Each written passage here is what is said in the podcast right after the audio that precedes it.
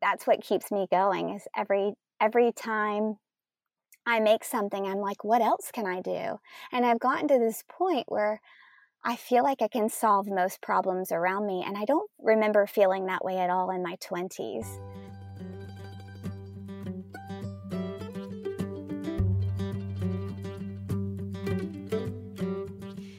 You're listening to the Good Dirt Podcast. This is a place where we dig into the nitty gritty of sustainable living through food, fashion, and lifestyle. And we're your hosts, Emma and Mary Kingsley, the mother and daughter founder team of Lady Farmer, a slow living apparel and lifestyle brand. We started this podcast as a means to further share the wealth of information and quality conversations that we're having constantly in our world as we dream up and deliver ways for each of us to live into the new paradigm one that is regenerative, balanced, and whole. We want to put the microphone in front of the voices that need to be heard the most right now the farmers, the dreamers, the designers, and the doers. Come cultivate a better world with us. We're so glad you're here. Now let's dig in.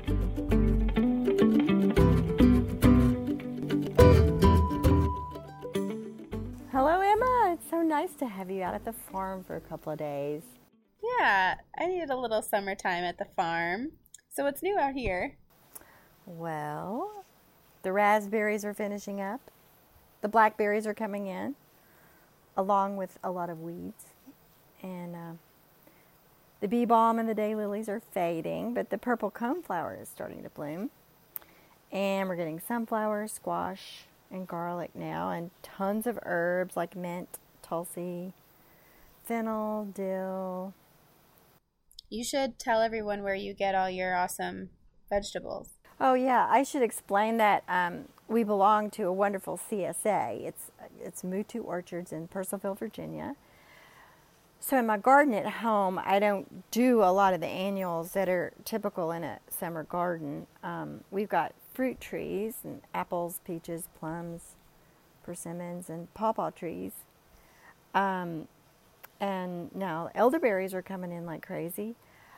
Uh, this is the time of year when the garden is really lush with with growth of all kinds, and I'm trying to be strategic about what can be left and what really needs to be taken out. Since we get our vegetables from the CSA or, or most of our vegetables, I concentrate on pollinators and perennials rather than the annuals, which yeah, we have plenty of those. Yeah, I can tell. I was just walking through the garden earlier and it's very lush and some might call it overgrown. no. At least there's like little paths cleared, which is nice. Um, but yeah, you certainly don't plant things in rows. I know. Uh, yeah, every year it's different out there. In the spring, I just I kind of try to watch and see what's happening and which direction things are going, and I go from there in terms of planting and weeding. This is the eighth year on this property, and my goal is to create a productive environment that doesn't require a lot of intervention, a sort of a slow living garden, if you will. Is that permaculture?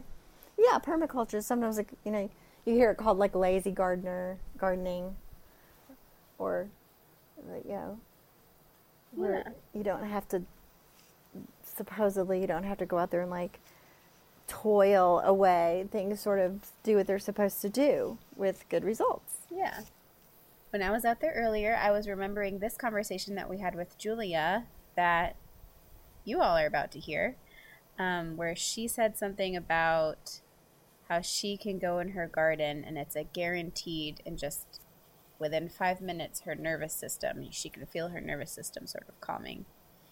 And um, I thought about that when I was out there earlier because I've sort of been going in 25 different directions today. Even just coming out here today, I had to meet up with dad downtown, meet him at his work, to drive out here. And, you know, we had to run some errands and I was missing stuff and I didn't have service. And then the internet's really bad out here. So I was feeling like I was kind of all over the place. So earlier when I was in the garden, I thought about what Julia said, and I thought maybe this is good if I just sit here and watch the golden hour light and the chickens, and it felt really nice.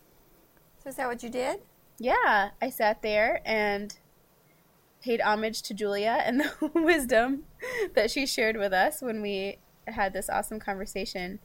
Um, for those of you who don't know Julia, she is the creator behind the Instagram account Simply Living Well.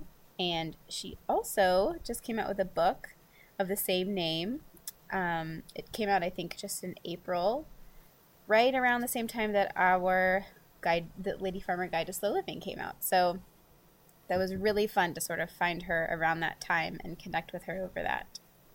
Yeah, we reached out to Julia when we saw her book and how perfectly it dovetailed not only with the themes in our book, but with the events of those early spring weeks when the reality of COVID and the quarantine was driving more and more people to seek out the wisdom of slow living in simple ways. We cover a lot of great topics in this conversation about being um, being a presence on Instagram and what that means, and how to be authentic and putting yourself out there with your very genuine lifestyle. And we talked about motherhood and raising your children in a village, which Julia literally witnessed during her years in the Peace Corps in a tiny community in Guinea, West Africa. Yeah, and we talked about time, spaces, and how our nervous systems aren't geared to deal with all of the things that we demand of ourselves today. So you really need to get your iced tea and your fan, go out on the porch and put your feet up or whatever it is you do to disengage and let yourself just relax and listen to this dreamy episode, which Julia begins by talking about the three phases of her life that most influenced her evolving into the slow living lifestyle that she now demonstrates and espouses to a large following of enthusiasts. Yeah, so we're so excited to share with you Julia Watkins. Enjoy!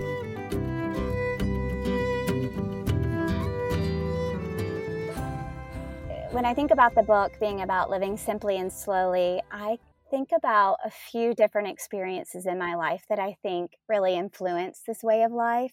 Um, the first is that I was born in a small town in South Carolina, and I was really lucky to grow up with both sets of grandparents nearby. And I was very close to both of them. Um, I don't really remember ever wanting to play with children because I always spent so much time with them. I did play with children, but they were usually my cousins and they were at my grandparents' houses. One set of grandparents, my, my mother's parents, were really incredible role models for this sort of slow way of living. They both grew up very poor on a mill hill in South Carolina and were born during the Great Depression. And they both had like eight to 10 siblings. And so they just grew up knowing how to be very resource conscious and how to do things themselves. And um, going to their house was magical for me as a child because, first of all, it was very simple. There wasn't a lot of stuff. Um, it, you know, everything had a place and everything was in its place, but it was also really warm and cozy. Um, my grandparents were always making something from scratch. My grandfather kept a really big garden in the back and he was always out there because it was the South. So, you know, he could keep a garden for nine months of the year. But he was always out there. He was always offering to um, harvest something for you to eat. And we were always eating something from their garden. My grandmother cooked lunch every Sunday for the entire family, and there was always some sort of spread of food from their garden. And I didn't realize how unique and fortunate we were until I was older and noticed that people don't really live this way. Um, you know, they don't live in a situation where they're surrounded by family. Um, my mother really had a village around her, and and we were taken care of by aunts and uncles and grandparents uh, throughout the week and on the weekends, and it was just really nice. And they also they kept a rhythm that I think has been lost in modern culture, but there was a rhythm to the day, there was a rhythm to the week, there was a rhythm to the month and the seasons. And I knew exactly what was going to happen when I was there, which is really just very um, soothing to a child, I think. Um, if you spent the night at their house, you knew you would wake up to like home cooked biscuits, like made from scratch, that kind of thing. And just, was just really homey. And they also uh, practiced some of those sort of old remedies around the house. I don't remember them having a medicine cabinet, but like if you burned your finger, uh, my grandfather had aloe plants all over the house, and he would snip a piece off and rub it on your finger. Or if you were stung by a bee, he would, um, you know, pick some plantain from the yard and make a poultice out of it. And I didn't really appreciate it as a child, but as a grown up, and once I had children, I looked back on them for inspiration for how I wanted to run my own house.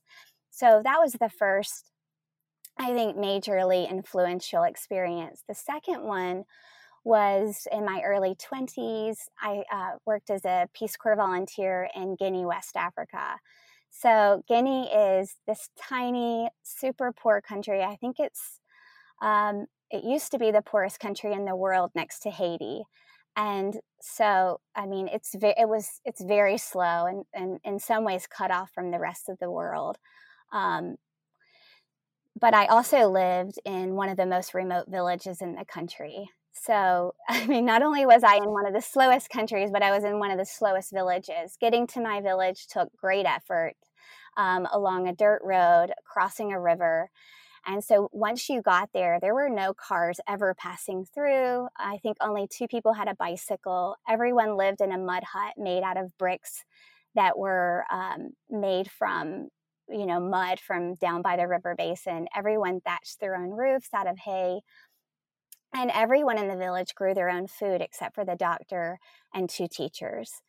Um, so it was really a place where I learned what it looks like to have to make everything from scratch. And it was it was hard in the beginning, but then once I learned some skills, I found it so empowering and fulfilling and and I felt like by the end I was there for 2 years. I felt like by the end of my 2 years I had so many life skills and so much more confidence. So I spent most of my days like keeping chickens and growing um, I had a garden with like 12 beds. It was a demonstration garden right by a well. So I had no running water. I had to pull all the water from a well for every bed. and wow. I built a live fence around my garden so that I wouldn't, or so after the first couple of years, we wouldn't have to cut any wood down because um, there was a like a desertification problem happening there. And I did a lot of sustainable beekeeping with a group of farmers that I worked with and grafting mangoes and just doing all of these like wonderful, I guess you would call them sustainable agricultural product projects. And I loved it. It was very, um, it was very fitting for my personality because I have the kind of personality uh, that likes to make things and create things. And I like that sort of physical hard work. Um, I think it's it's therapeutic for like my personality type. So it was it was definitely the probably the most formative experience I've had and the best experience I've had uh, or introduction into slow living. Not even an introduction, but like full immersion. The third experience was motherhood. I think motherhood slows everyone down because kids won't let you move at the pace that you might want to move at as an adult or that you moved at before you had children. But I also had a super sensitive first child. Um, he was really colicky, and we worked with a homeopath in DC who, um, instead of putting him on like sort of an acid reflux medicine, she recommended looking into my diet. And that was just a rabbit hole once I entered, I never got out of because I learned so much about nutrition and food and whole foods. And he ended up having a lot of food sensitivities. And interestingly, I had them too. But like it took sort of having a child with them for me to understand that some of the symptoms I'd had my whole life were being triggered by foods that that my body reacted to. So um, one thing led to another, and I really got into slow food. And slow food for me meant, you know, buying food from farmers that I knew and trusted, um, which was grown or or raised locally. um, it meant using some of those old, tried and true traditional methods of preparing foods, like soaking nuts and beans in grains to make them more digestible and making rich bone broths to like heal the gut lining. Um, and I was just making things that I had never made before. It reminded me a lot of my experiences in Guinea and then growing up with my grandparents. And I think it just opened up this huge window of opportunity to just try to create a life that really meant something to me. So I brought in, you know, I think a lot of my values for sustainability because I've worked in conservation and environmental education my whole life too. But I tried to bring all of that sort of academic, intellectual work into my real personal life. And um, so, I, you know, I was one of those moms who was like cloth diapering and hanging a clothesline and trying to dry things out in the sunshine and started a garden and um, and then just sort of slowly just kept adding things to the mix over the years. Um, and there's been a lot more to the story but i think those are the three experiences that really have shaped the kinds of things that you see on my instagram feed for example and in the book. Yeah so it sounds like it's definitely like a slow kind of organic. evolution. Mm-hmm. yeah. Yeah. And I don't feel like, so I think some people discover slow living and say, oh, I want to live that. And then they right. go after it, right? For me, I didn't know there was a term called slow living. I'd heard of slow food, but I think for me, it happened sort of through just like life experience and circumstance. And then as I look back, I, I on Instagram, actually, I was like, oh, there's a word for what I do. Mm-hmm. And there's like this whole culture and fan base around it. And uh, that was kind of exciting for me. I mean, that happened for me with zero waste too. I I discovered zero waste when we were living in California and I found Bea Johnson's book. And there were a lot of people in the Bay Area sort of practicing zero waste. Um, and so I kind of fell into it there. And I very sort of sporadically and impulsively started an Instagram account where I was going to track my experience really for myself to kind of keep myself going. And I made it public, but I didn't really expect anyone to follow me because I didn't even know there was a zero waste movement. I had no idea. Um, mm. But there was a huge zero waste movement apparently online. And so it's just, it's interesting because I've never found the movement and then gone for it. It's always been the opposite for me. Just like life kind of has led me to this way of life. And I've sort of, uh, sort of after the fact, tried to fit myself into the box, if that makes sense. I was going to ask you about how long ago was this that you started your Instagram account and and you kind of did not have a sense that there was this whole movement going on out there of things you were already practicing? I started it um, two and a half years ago. So, what happened for me is um, I was home with my children for eight years. I mean, I'm still home with them, but like I was a full time hands on mother for eight years, and I homeschooled my oldest until third grade. Then we moved to Chicago, and there's not really a homeschool community where we are. So the kids started school. And when they started school, all of a sudden I went from having literally no free time to having about five to six hours every day.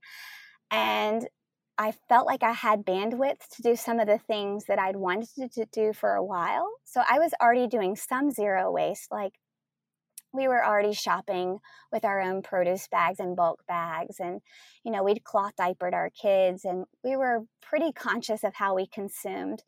But I had this image of, of Bea Johnson shopping at Whole Foods. I'd actually watched yeah. her do it on YouTube, and it was like, yeah, there's that great video. That? I mean, yes. that was really like you ask if I had an aha moment. That mm-hmm. was like such a uh, visual motivator for me. I watched her shop, and then I watched her come home and put everything away, and not throw one thing in the garbage. And that image has never left my mind. But when we lived in California and I was homeschooling and parenting full time, I didn't have the bandwidth to take it to that level. When we moved to Chicago, I um, I got this idea that I was going to do a juice cleanse because, of course, I lived in California. Everyone does juice cleanses, and I had mm. time for it. So I went shopping and I put everything in the fridge, and it was all produce. It looked like a farm stand, and I'd bought it all without using any plastic bags or anything. And I had this moment where I was like, "Oh, I, don't I look like Bea Johnson? this looks like Bea Johnson's fridge." And I'm so I'm so sort of like impulsive that I was like, I know, I'll go zero waste. This is the perfect time to do it. So I took a photo of my fridge and I posted it to my private account, which has like 80 followers. And I wrote something like, I'm going to go zero waste. And I didn't expect anyone to care, but every, like all of my friends chimed in, Oh, please tell us how you're going to do it. And so I would, for a couple of weeks, I would post, like, oh, I went shopping at this zero waste grocery store and I bought shampoo and olive oil and vinegar in my own glass jars and I showed people how I did it. Or I'd show people how, you know, I made my own lotion. And after a while, I was like, these are my actual friends, and I know that I'm starting to drive them crazy. so I'm going to take this public, like somewhere else, and people can choose to follow me, you know? So I took it, I, I started a new account um, I looked for names forever. Simply Living Well was the first one that fit because, you know, all the names are taken.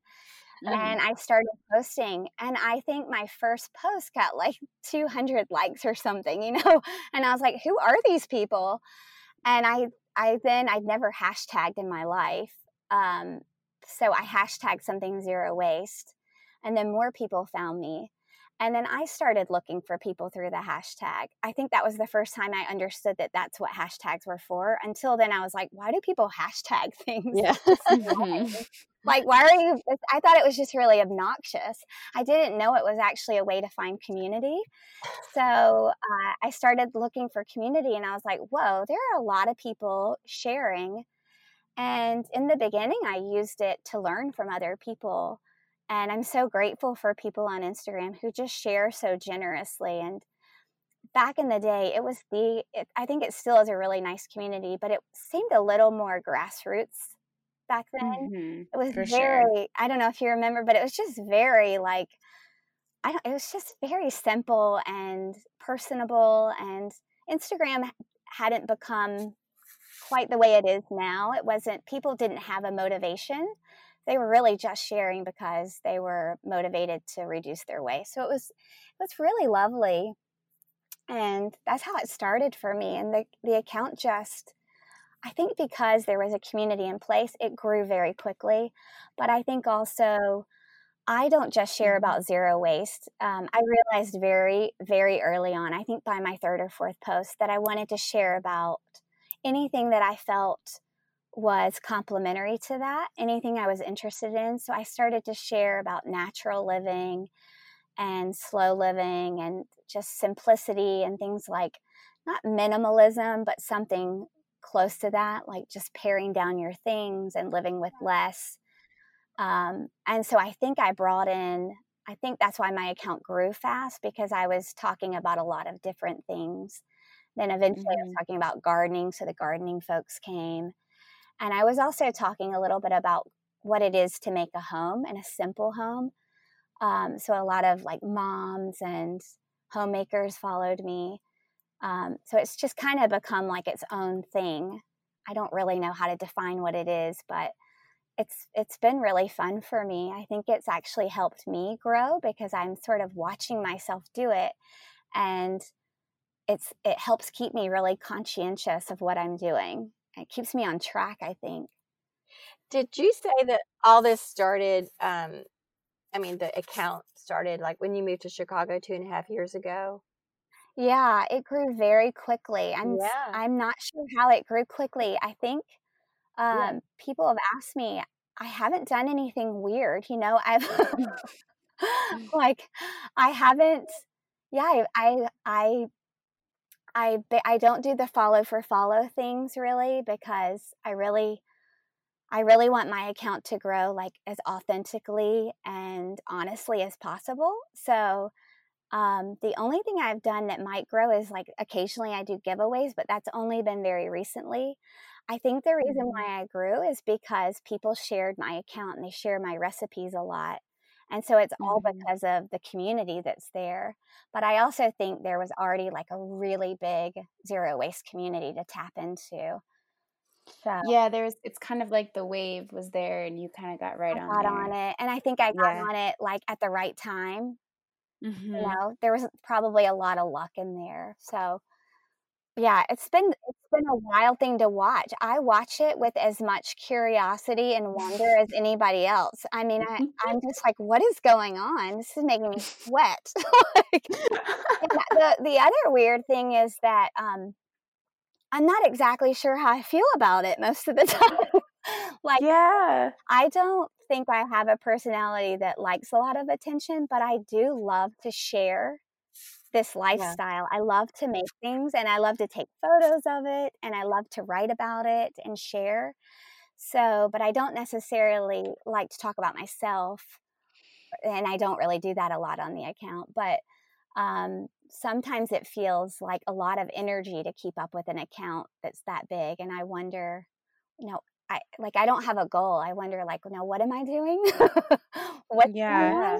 I don't know if you guys ever feel that way. You probably don't because you have a you have a business and you have a mission, but Yeah, well, similarly, something you said earlier about like ha- having a hard time to kind of distra- describe what it is. I feel like actually the further we go in, kind of also as you were saying, it's like we started with this sustainable fashion and slow fashion, and we realized quickly you can't really talk about sustainable fashion without talking about like, oh my gosh, sustainable everything else, Right. because it's all so interlaced Mhm. and then and then kind of the further we go the, the more we realize there is to talk about the more excited we get about all the different things and so it kind of it is kind of constantly an evolving thing and us too about like is this you know obviously we want to share and we want it to be about our story but sometimes it's weird to feel like especially me i get really self-conscious about like um smiling for the camera and like look at me doing the thing because i don't feel like it's not about me yeah. but then also people love seeing me you know they Oh, love seeing me and my mom and so it's like i don't know give the people what they want or like be authentic to your story or i don't know what it is Yeah, I think that's true that people do like to see a face to an account. I told someone recently I wouldn't follow me because I never see my face. When I go follow an account, Mhm. I I immediately scroll down to look for who's running the account. I want to Yeah. see their face and feel a connection to them.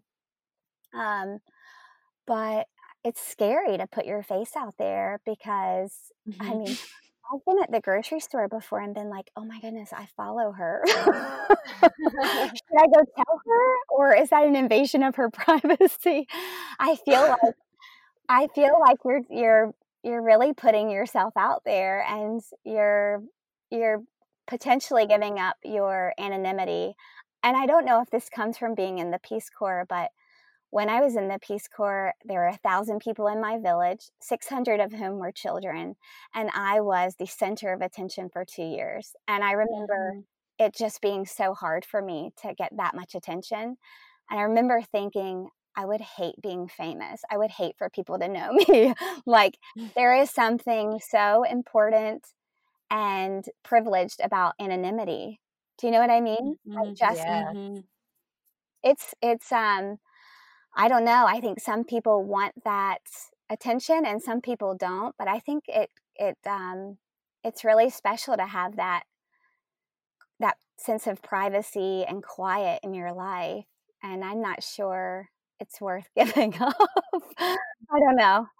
I'm probably the only person who feels this way, but I think it's a key part of the whole um, sustainability and slow living because, you know, if you're always, to your point, oh, I have to do something for the account because my audience is out there, you know, they're wanting to hear from me today, or, you know, it's time for a post and all that. It, it does feel a little invasive sometimes, but um, it's a trade off. And um, personally, I struggle with like, I want to share what, what we're doing and living and, um, and you know, educate. I feel really passionate about uh, informing people, especially Mhm. now since they seem hungrier for this type of information.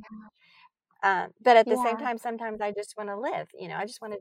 I want to do my thing and not, you know, not have to be so conscious Yeah. about how I'm translating it or communicating it. But it, I mean, it's just it, it's it's a trade off, and because there is such gratification in knowing people are learning from us and hopefully enjoying things Yeah. and Yeah, I think it's a really good tool for kind of keeping you mindful actually because you're always having to think about why you why you have an account yeah and what's Mhm. important to you and I think I think about authenticity all the time. So I think I want to I want to live slowly and share that second. And um, so I don't want to always feel like I'm creating content. I want it to come from my actual life. yeah And um, and I think it's really great to have some tool in your life. It's almost like meditation where you're like always coming back to your breath, but like you have this tool in your life that's always making you have to be conscious of how you're using it and how you're using it and how it's affecting other people and how and whether you're staying true to who you really are. I think it actually can make you less authentic or it can make you more authentic. And Mm. I, I think it can make you more authentic, and that makes it a, a really powerful tool if you're using it that way.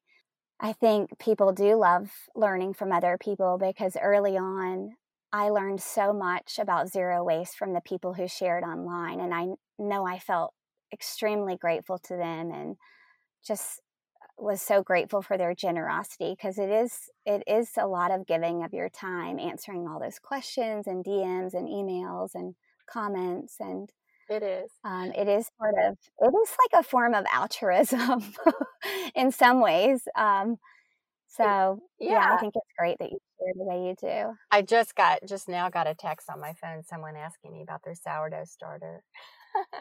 you Mm. know, what is it supposed to look like this and don't whatever? you just love people who care about that kind of thing Yes, I love it. I love, sourdough community is like the cutest community ever they name their sourdoughs and they're really into like you know the health of their sourdough my daughter took her sourdough starter to show and tell last week and i and she had the little sweater around it and i was just like you are probably the only eight year old with a sourdough starter it's just so that's adorable to me so so cute. Well, talk about authenticity. I think you know the people that are you know passionate about their sourdough and they they really want to show you how they've mended their socks or they're so excited about getting their microgreens going all this kind of thing that is really authentic that is people are so excited and they want to share and they want more information and they hmm want to learn Yeah, and it's so empowering for them, I think, and for you too. I mean, I, I find these skills, I find that's the thing I love about all of it the most is that every time I learn something new, I just feel like this boost in self confidence, right? And you want to share that with people because you want them to feel that too, just to feel capable.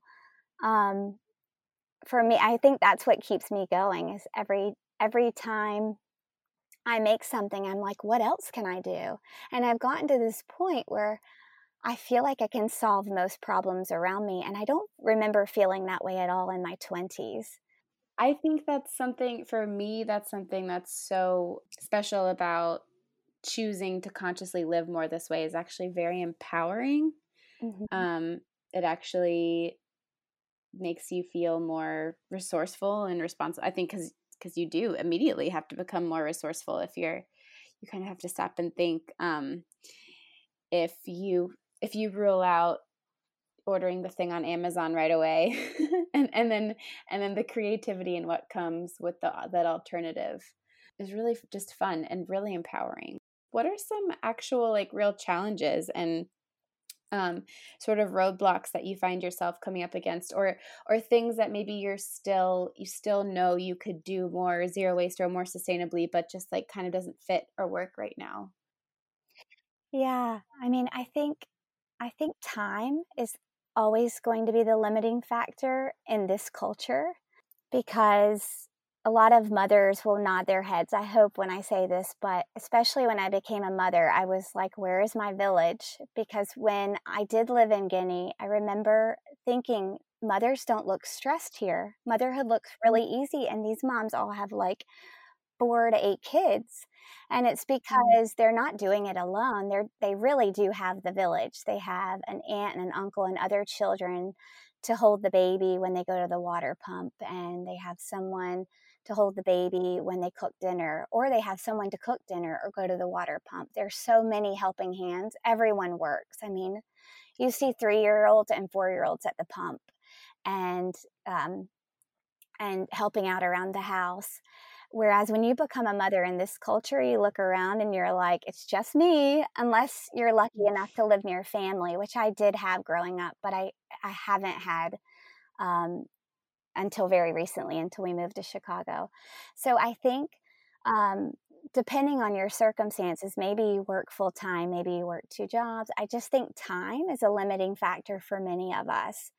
Um, I've learned how to do a lot of these things more efficiently, but I still have moments every day where I feel like I'm hustling, you know, mm-hmm. like there's just more work to do than I have time to. And I especially feel that right now because my I have two children and they're both home all day.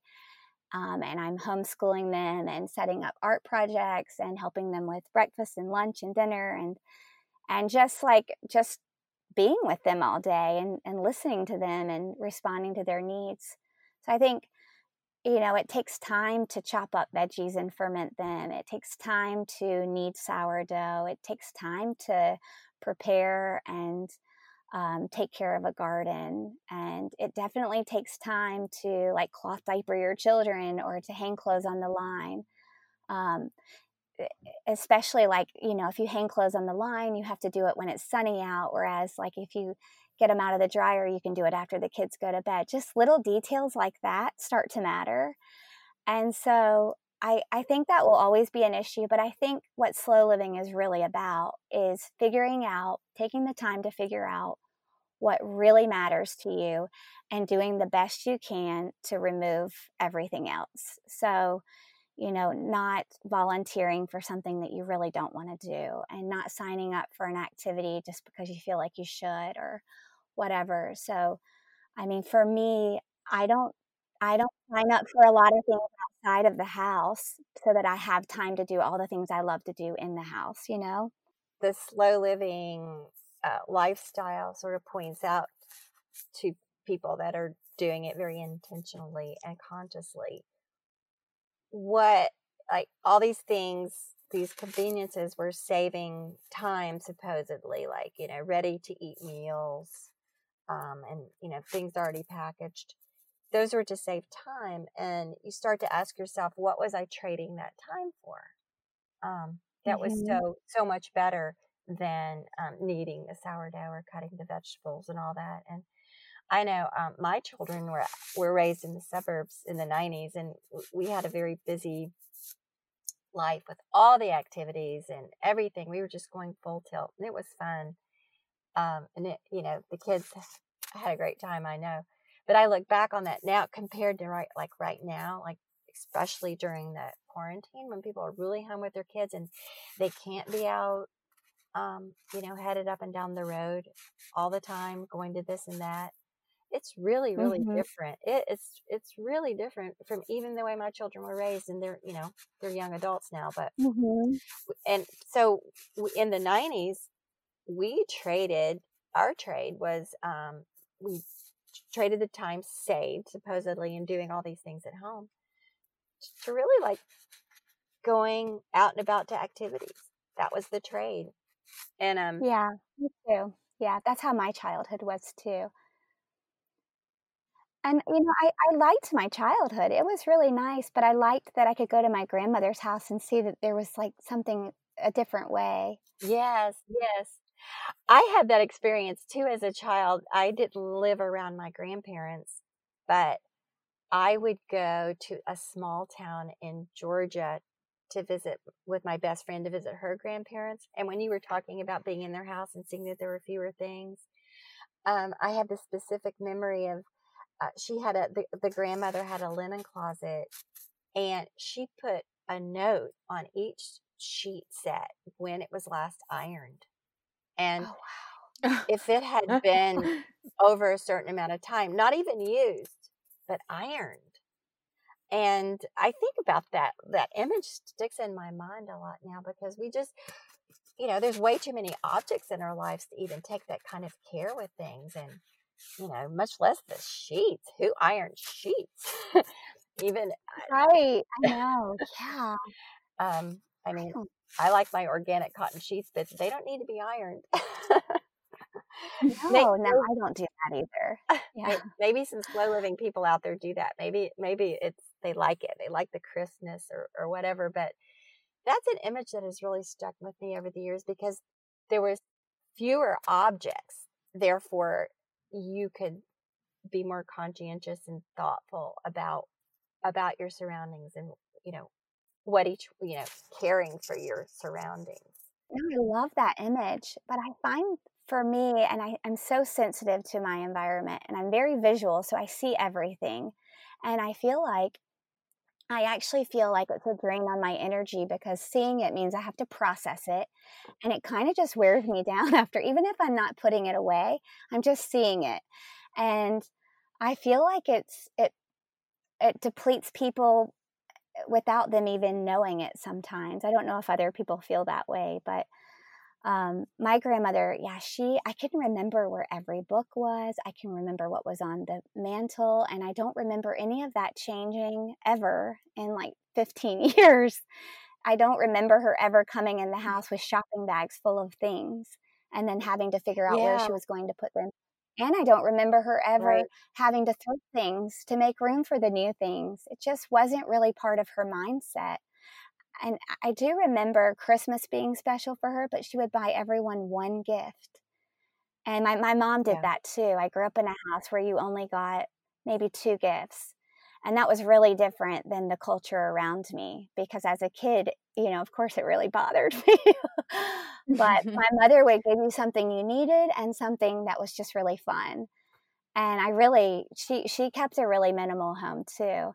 So I really admire that she did that now. At the time, I wanted all all the stuff, but oh yeah, yeah, it's just the. Such an interesting, yeah, yeah. I wanted all the things my friends were getting, but I'm really glad I grew up in a house like that because I think, I think it was calmer for me just being a sensitive child. I think I think children do get overwhelmed by having stuff all around them all the time and having too many choices. But I yeah. think adults do too, but we're just maybe not as conscious of it because we've been it's been happening to us for such a long time. And another thing is when I came home from living overseas and not having stuff, I had never experienced anxiety before, but I remember going, my friends took me to, to the grocery store and then they took me to IKEA on a separate day. And both of those occasions or those experiences were so over stimulating for me because there were so many choices. And I didn't realize that my nervous system had had this opportunity, this like very long term opportunity to recalibrate, to go back to like this baseline where I think where I think it's supposed to be. Like I I felt grounded and calm because I wasn't always inundated with choices and things and um, places to go and places to be and activity and and obligations. And then I came home and that contrast, I could feel it. I think because it was such a quick and startling contrast, I really, really felt it in my nervous system. And that's how we're all living all the time. Yeah. So I just imagine like the compounded stress of living here is not even something we're aware of because most of us haven't even experienced something different. But children do, right? Because they come into the world at baseline. And so if we inundate them with too much talking and too much TV and too much background noise and too much stuff and but we're always asking them, do you want this or do you want this? They don't really need to be asked so many questions. they're not like, I don't know. They're not. I don't. I, I think they're probably relieved when we make the choices for them and don't give them so many because I, yeah, I just think the way that we live is is stressful just without us knowing it. Does that make sense? It makes so much sense. It Yeah. does. It does. And you know, we um we're we're still the same biological beings we were basically a couple of hundred thousand years ago. I mean, our biology hasn't changed that much, which means our nervous systems are pretty much the same. So just, you know, compare uh, being hunter gatherers and just not even having stuff to speak of. And being outside all the time. Yes. and- yeah, being really connected to the seasons and and even like the weather. Yeah, and now we're in artificial environments and and we have all these um belongings and things. So when you talk about it from the sense of our nervous system, it really puts a different perspective on it. And I really appreciate how you frame that. Like you had lived that way for two years and you you felt it. And you know, not many people get uh get get to experience that contrast. So that's just a really valuable story. It really is. Yeah, I mean, like today, I can go in my garden. I can be inside my house and start to feel sort of frenzied, and so I'll walk out to my garden, and I I can tune into my nervous system and feel that within like five minutes, I feel completely different. So. I can I Mhm. can sort of create that experience at home, but it was on such a different scale because my body was outside for two years straight, and I never went indoors. I never went into a air conditioned uh, building. I lived in a mud hut, which is basically like living outside. Yeah. and so my body got that for two years. And I do feel like just phy- physiologically, I changed. I felt really healthy, really strong. Um, and and then when I came home, I just felt so stressed. And I feel like, gosh, that's how I've felt for the last 20 years, probably. And I think it's And just so important to get outside as much as possible.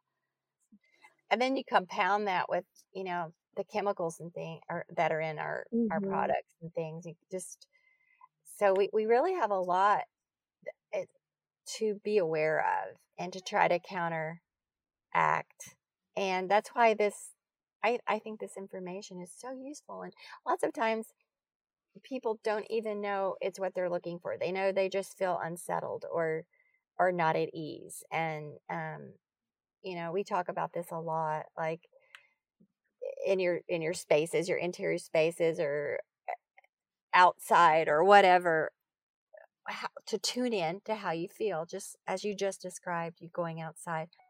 Have you encountered this uh, argument that the sustainability movement isn't available to everyone because so many people are just trying to get by day to day and they can't they don't have time to do these things and and it's so it's just not something that's open to everyone do you encounter that Yeah, I think that that conversation was going around a lot for a while. Um, I haven't seen it come up in a while, but I have a couple of different ways that I think about that. The first is I kind of agree because I have had moments in my life, especially in early motherhood, where I didn't feel like I had any extra bandwidth.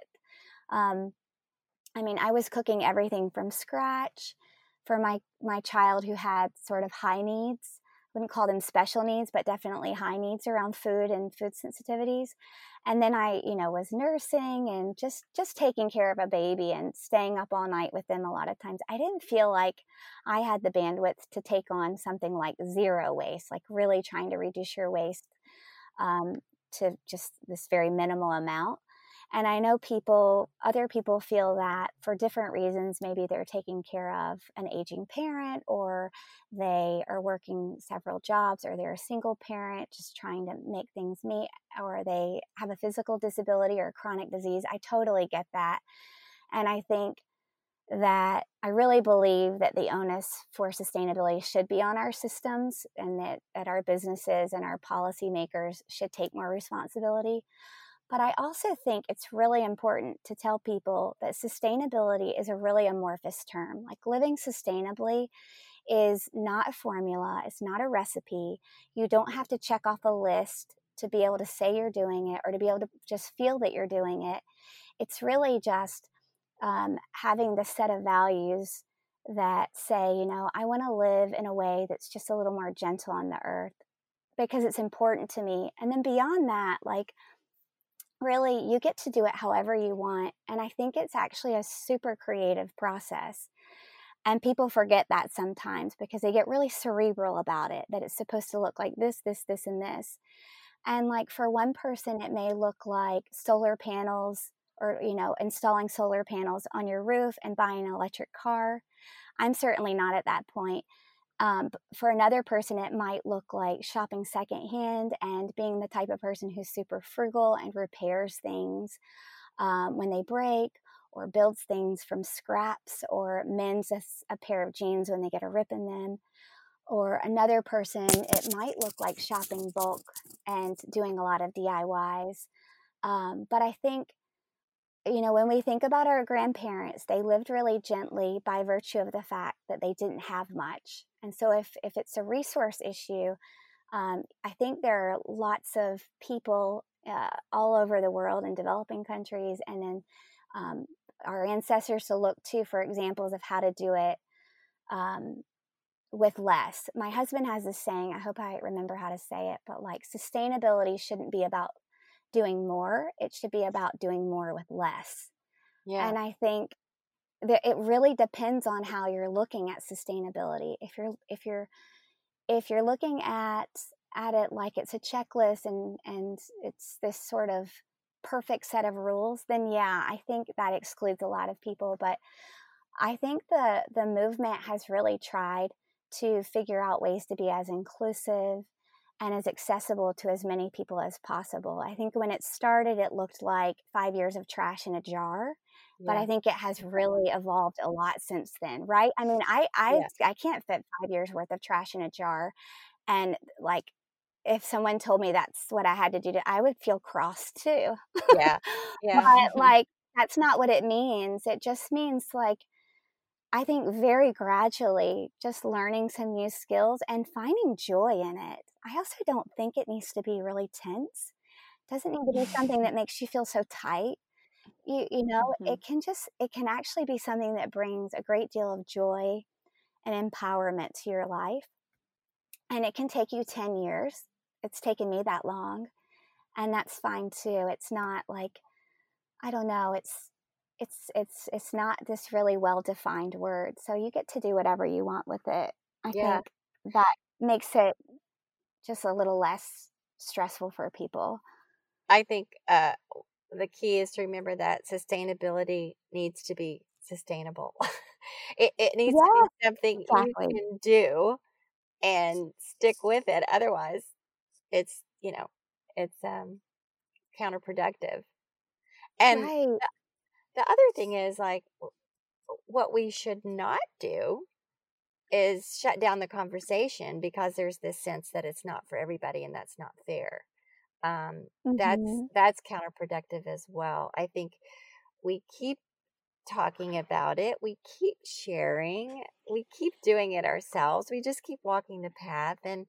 especially in the last two months with this situation where everyone's home in quarantine, it's become so much less of a um, a kind of fringy thing or or just something you're going to try. It, it's turned much more in the direction of necessity. Um, mm-hmm. People are looking at um, supply chains and you know there's availability of certain items is not at all certain anymore or for now. And we don't know how far that's going to go. Um, so people are really, really thinking about it now. So I don't think it's as much a a fringy thing as as it was even six months ago. Would you agree with that? Oh, definitely. And I I think there's something about like bulk bins that really triggers people because I think people don't have access to them or often they're at really expensive grocery stores. Well, those are shut down now. So we don't have to talk about bulk bins anymore. and I yeah. think it, that's fine. I mean, I love my bulk bins, but like we don't even have to talk about them anymore. Now right. it's more about things like how to prevent food waste. Well, who isn't interested in that? That's something that benefits everyone, right? Mm-hmm. Um, and that's something that I think is accessible to a lot of people. If you are strapped for cash, then you're probably very interested in knowing how to prevent food waste. So I think the the things people are focusing on are just slightly different. I've seen people say, you know, zero waste is dead, and I just think that's ridiculous. It's just that there's um, the way that you maybe perceived it might not be this might right. not be accessible to you right now, but this is a great opportunity to look at all the ways that you can reduce waste in a really like scrappy way you know like saving your food scraps to make veggie scrap stock and turning your um, pulp from your almond milk into crackers and growing your own food which i know so many people are doing and definitely not shopping online as much but trying to make do with what you have. I mean i think consumerism has probably um, diminished a lot in the last couple of months and people look around and they can see all the ways they can make do with what they have. I know I haven't bought anything in a really long time, um, or haven't been buying as much stuff. You know, craft like one of the things my kids are home and they love to make things, which I love to encourage. But I haven't bought any new arts and crafts supplies in a very, very long time. So we look around and we're like, okay, we have all these scraps of yarn. Let's make pom poms or whatever and make little pom pom flowers. Or we have these scraps of felt. Um, what can we do with them? So we've been just trying to figure out what to do with scraps. And I actually love that kind of thing because I love to make my brain work towards creativity. So I think I think it has definitely driven people in a direction of trying to learn how to be resourceful, which is what I think sustainability is really all about. Um, yeah. It's not about having access to expensive brands or expensive grocery stores. It's about it's about being resourceful and making resources stretch as far as they can so that you don't have to extract new ones, right? Mm-hmm. Well said. Uh, before we close out, I do want to ask can you tell us about some of the projects you have going on in Africa and Latin America through your nonprofit? So, yeah, my husband, uh, Scott, and I started a nonprofit in 2016. It's uh, called Lookfar Conservation. And it's sort of just sort of like a side project for both of us because he also does um, work in climate policy. So, uh, we started it in 2016 to help local, very community based organizations in Latin America and Africa um, essentially find funding. So, a lot of those groups are really great at doing the technical work of conservation, but they're not necessarily, or they don't necessarily have the capacity to do some of the project management like grant writing or project design or developing a communication strategy. And when you can't do those things, it's really hard to get funding. So, what we do is we go in and find those groups. And my husband does most of the travel right now because I'm still home with our children most of the time. And um, so he'll go and find these groups and develop strong relationships with them. And then if he thinks that they have like the capacity to make high impact, he'll help them find funding and he'll help them write those designs or uh, write the proposal. And we usually work with a Dutch foundation called DOB Ecology because they're also looking for these small local organizations. So I would say we're sort of like the middlemen. And um, so far, we've worked in Brazil and Zambia, Uganda, South Africa, Argentina, and we're starting to work a little bit in Ecuador. That was supposed to be my first trip, but it was canceled because of the oil strike. So there's always like things like that to get around. But most of the projects in general are around wetlands or forest conservation or uh, sustainable agribusiness. That is so cool. Yeah. yeah. I left international. I don't know if I said this, but I after Peace Corps, I did graduate school. I, I, studied conservation science and policy, and I worked in international development for about five years. And I really loved my work. I loved still having that connection to West Africa. I really believed in the work, but I just, once my children were born, once my son was born, I couldn't imagine doing all the travel and leaving him because my husband was also traveling for work. So I left it and I, I always missed the work. I always missed, especially going out to the field. So when my son started school um, a few years ago, my husband had this opportunity to do work with DOB Ecology. And we thought we'll form this organization and then I can, he can pull me in and I can start doing the work again. And so eventually, I've been really busy with Simply Living Well and writing the book, but I'm starting to get back into it. And I just, I love being able to go back into that work. I love that the work focuses on building capacity of organizations that are local and already doing the work instead of bringing in people from outside to do it. And yeah, it, I think it's it's exciting to be able to go back into that work now that my children are a little bit older. I'm almost more willing to travel. I didn't want to leave them when they were little, but now I'm ready to do it. And I also just feel like I learned so much from people who are living so close to nature. Um, and that's that's one thing I learned in West Africa too. Just watching people actually live in direct communication with their environments. It's it's not really like a hobby for them. It's really part of their livelihoods, and it's just a very different type of conservation work because these people actually live, live in direct communication with the natural world, but they also need to um, generate income. And so mm-hmm. it's not mm-hmm. all about the environment, it's also about the people. And I think that's really important to think about both and to think about just like I think you were talking about this earlier how sustainability isn't um, necessarily accessible to everyone. But I think, like in some of these really poor countries, sustainability isn't their number one priority, like getting food on the table is. So I really right. love like working with people in a way that's really creative and trying to find how they can get both. Um, and, and I don't know, it's just a little bit different than how we do conservation in the United States, which is really focused on like biodiversity conservation, less on people. Does uh, does Look Far Conservation have a website where people can go and read about me more about it? We do. It's just um, lookfarconservation.org. So, Julia, what is it that you most want people to understand about the work that you do? So, I guess the work, um, like at Simply Living Well, I think I want people to know that I'm not a content creator. I am living this and sharing it as authentically as I can. I do take pretty photos and I do write things up as recipes, and I think it can sometimes look like content creation. But as much as possible, I'm not really planning things out. I'm living my life day to day. And if it feels like I could share it on Simply Living Well, I do.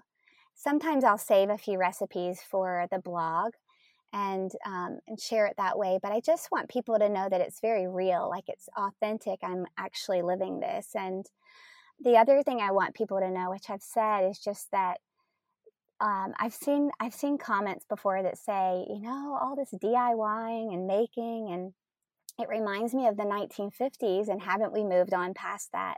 And I always want to say this is this this is different because um, we're learning these skills by choice, not out of oppression or, or out of you know not having a choice. And having these skills is extremely fulfilling and empowering. And I mm-hmm. just, when I see that, I want to be like, no, no, no, no, no, it's not the same. No one's making you do this. No one's keeping you from mm-hmm. doing anything else. You're, you're, you're making a choice. This is freedom, you know? Oh, that's, that's wonderful. And it, it's not so much about, um, about going back. It's about how to move forward in the world we're living in. Yeah, exactly. Yeah, eh, with all of who knows what we have ahead of us and we can, we can't go back you, we can't go back to the way it was that's not the way human evolution works um, or society but we can move forward in better healthier ways that make us all all feel better And I think that's the point. Right, right. Well, thank you so much for joining us today, Julia. We uh, are so excited to continue digging through your book, Simply Living Well. Um, can you tell people a little bit about where they can find it or where to find you online? Sure. So the book is sold at all the major retailers Amazon, Books a Million, Booktopia, um, IndieBound. Hope I'm not forgetting anyone and any anyone. And then it's also sold at a, a few small women-owned businesses like Heritage Goods and Supply, Helen Milan Home, um, Freckled Hen Farmhouse has it, and um, a few other places have it. Um, and then you can find me on Instagram at simply.living.well or online. I have a blog called Simply Living Well.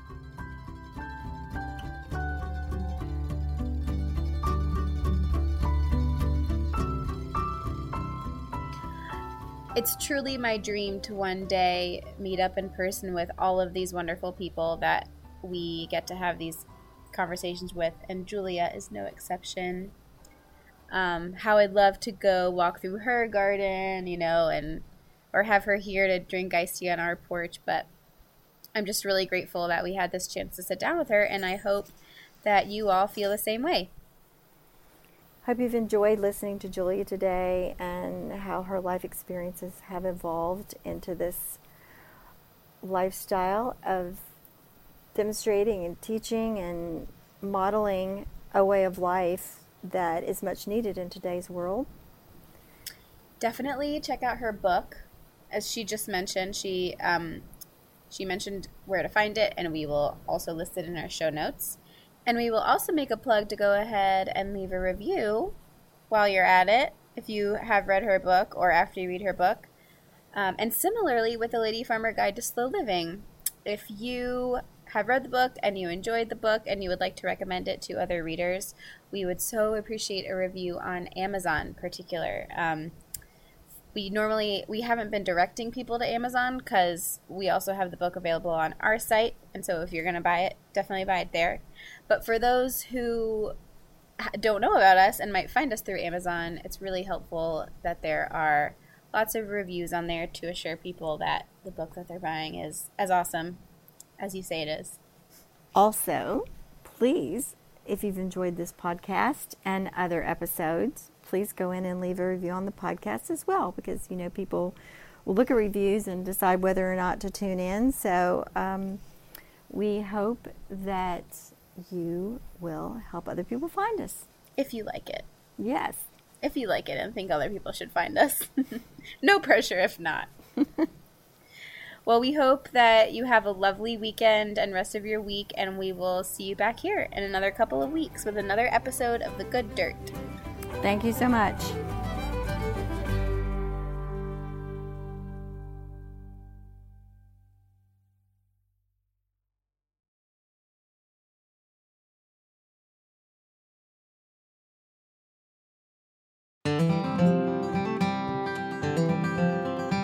You like listening to the good dirt? I hope you do because you're here listening to it. And are you looking for more good dirt in your life and a community of slow living enthusiasts to connect with, all while supporting your favorite sustainable living podcast? Well, we're so excited to offer the Almanac. It's our private, slow living community network where we share workshops, activities, articles, essays, recipes, and so much more that align with our community's sustainable, slow, seasonal way of living. As a member, you'll have access to information sharing and discussions on numerous topics of interest through online threads and frequent live virtual gatherings. Members receive access to a virtual community of hundreds of other slow living enthusiasts, as well as Almanac exclusive events, workshops, recipes, playlists, online gatherings, and a book club. We offer seasonal activities and ongoing discussions on a variety of topics to guide you on your slow living journey. Also included is 10% off the Lady Farmer Marketplace year round, numerous resources and more, and discounted Lady Farmer events, including the Slow Living Retreat. As a Good Dirt listener, we are excited to offer you 20% off your monthly membership and three months free which is basically an entire season, if you sign up for the year. So go ahead and go to ladyfarmer.com slash community to sign up with this special offer just for Good Dirt listeners. Yay! That's ladyfarmer.com slash community to sign up for 20% off a monthly membership of the Almanac or three months free if you sign up for an entire year. That's ladyfarmer.com slash community.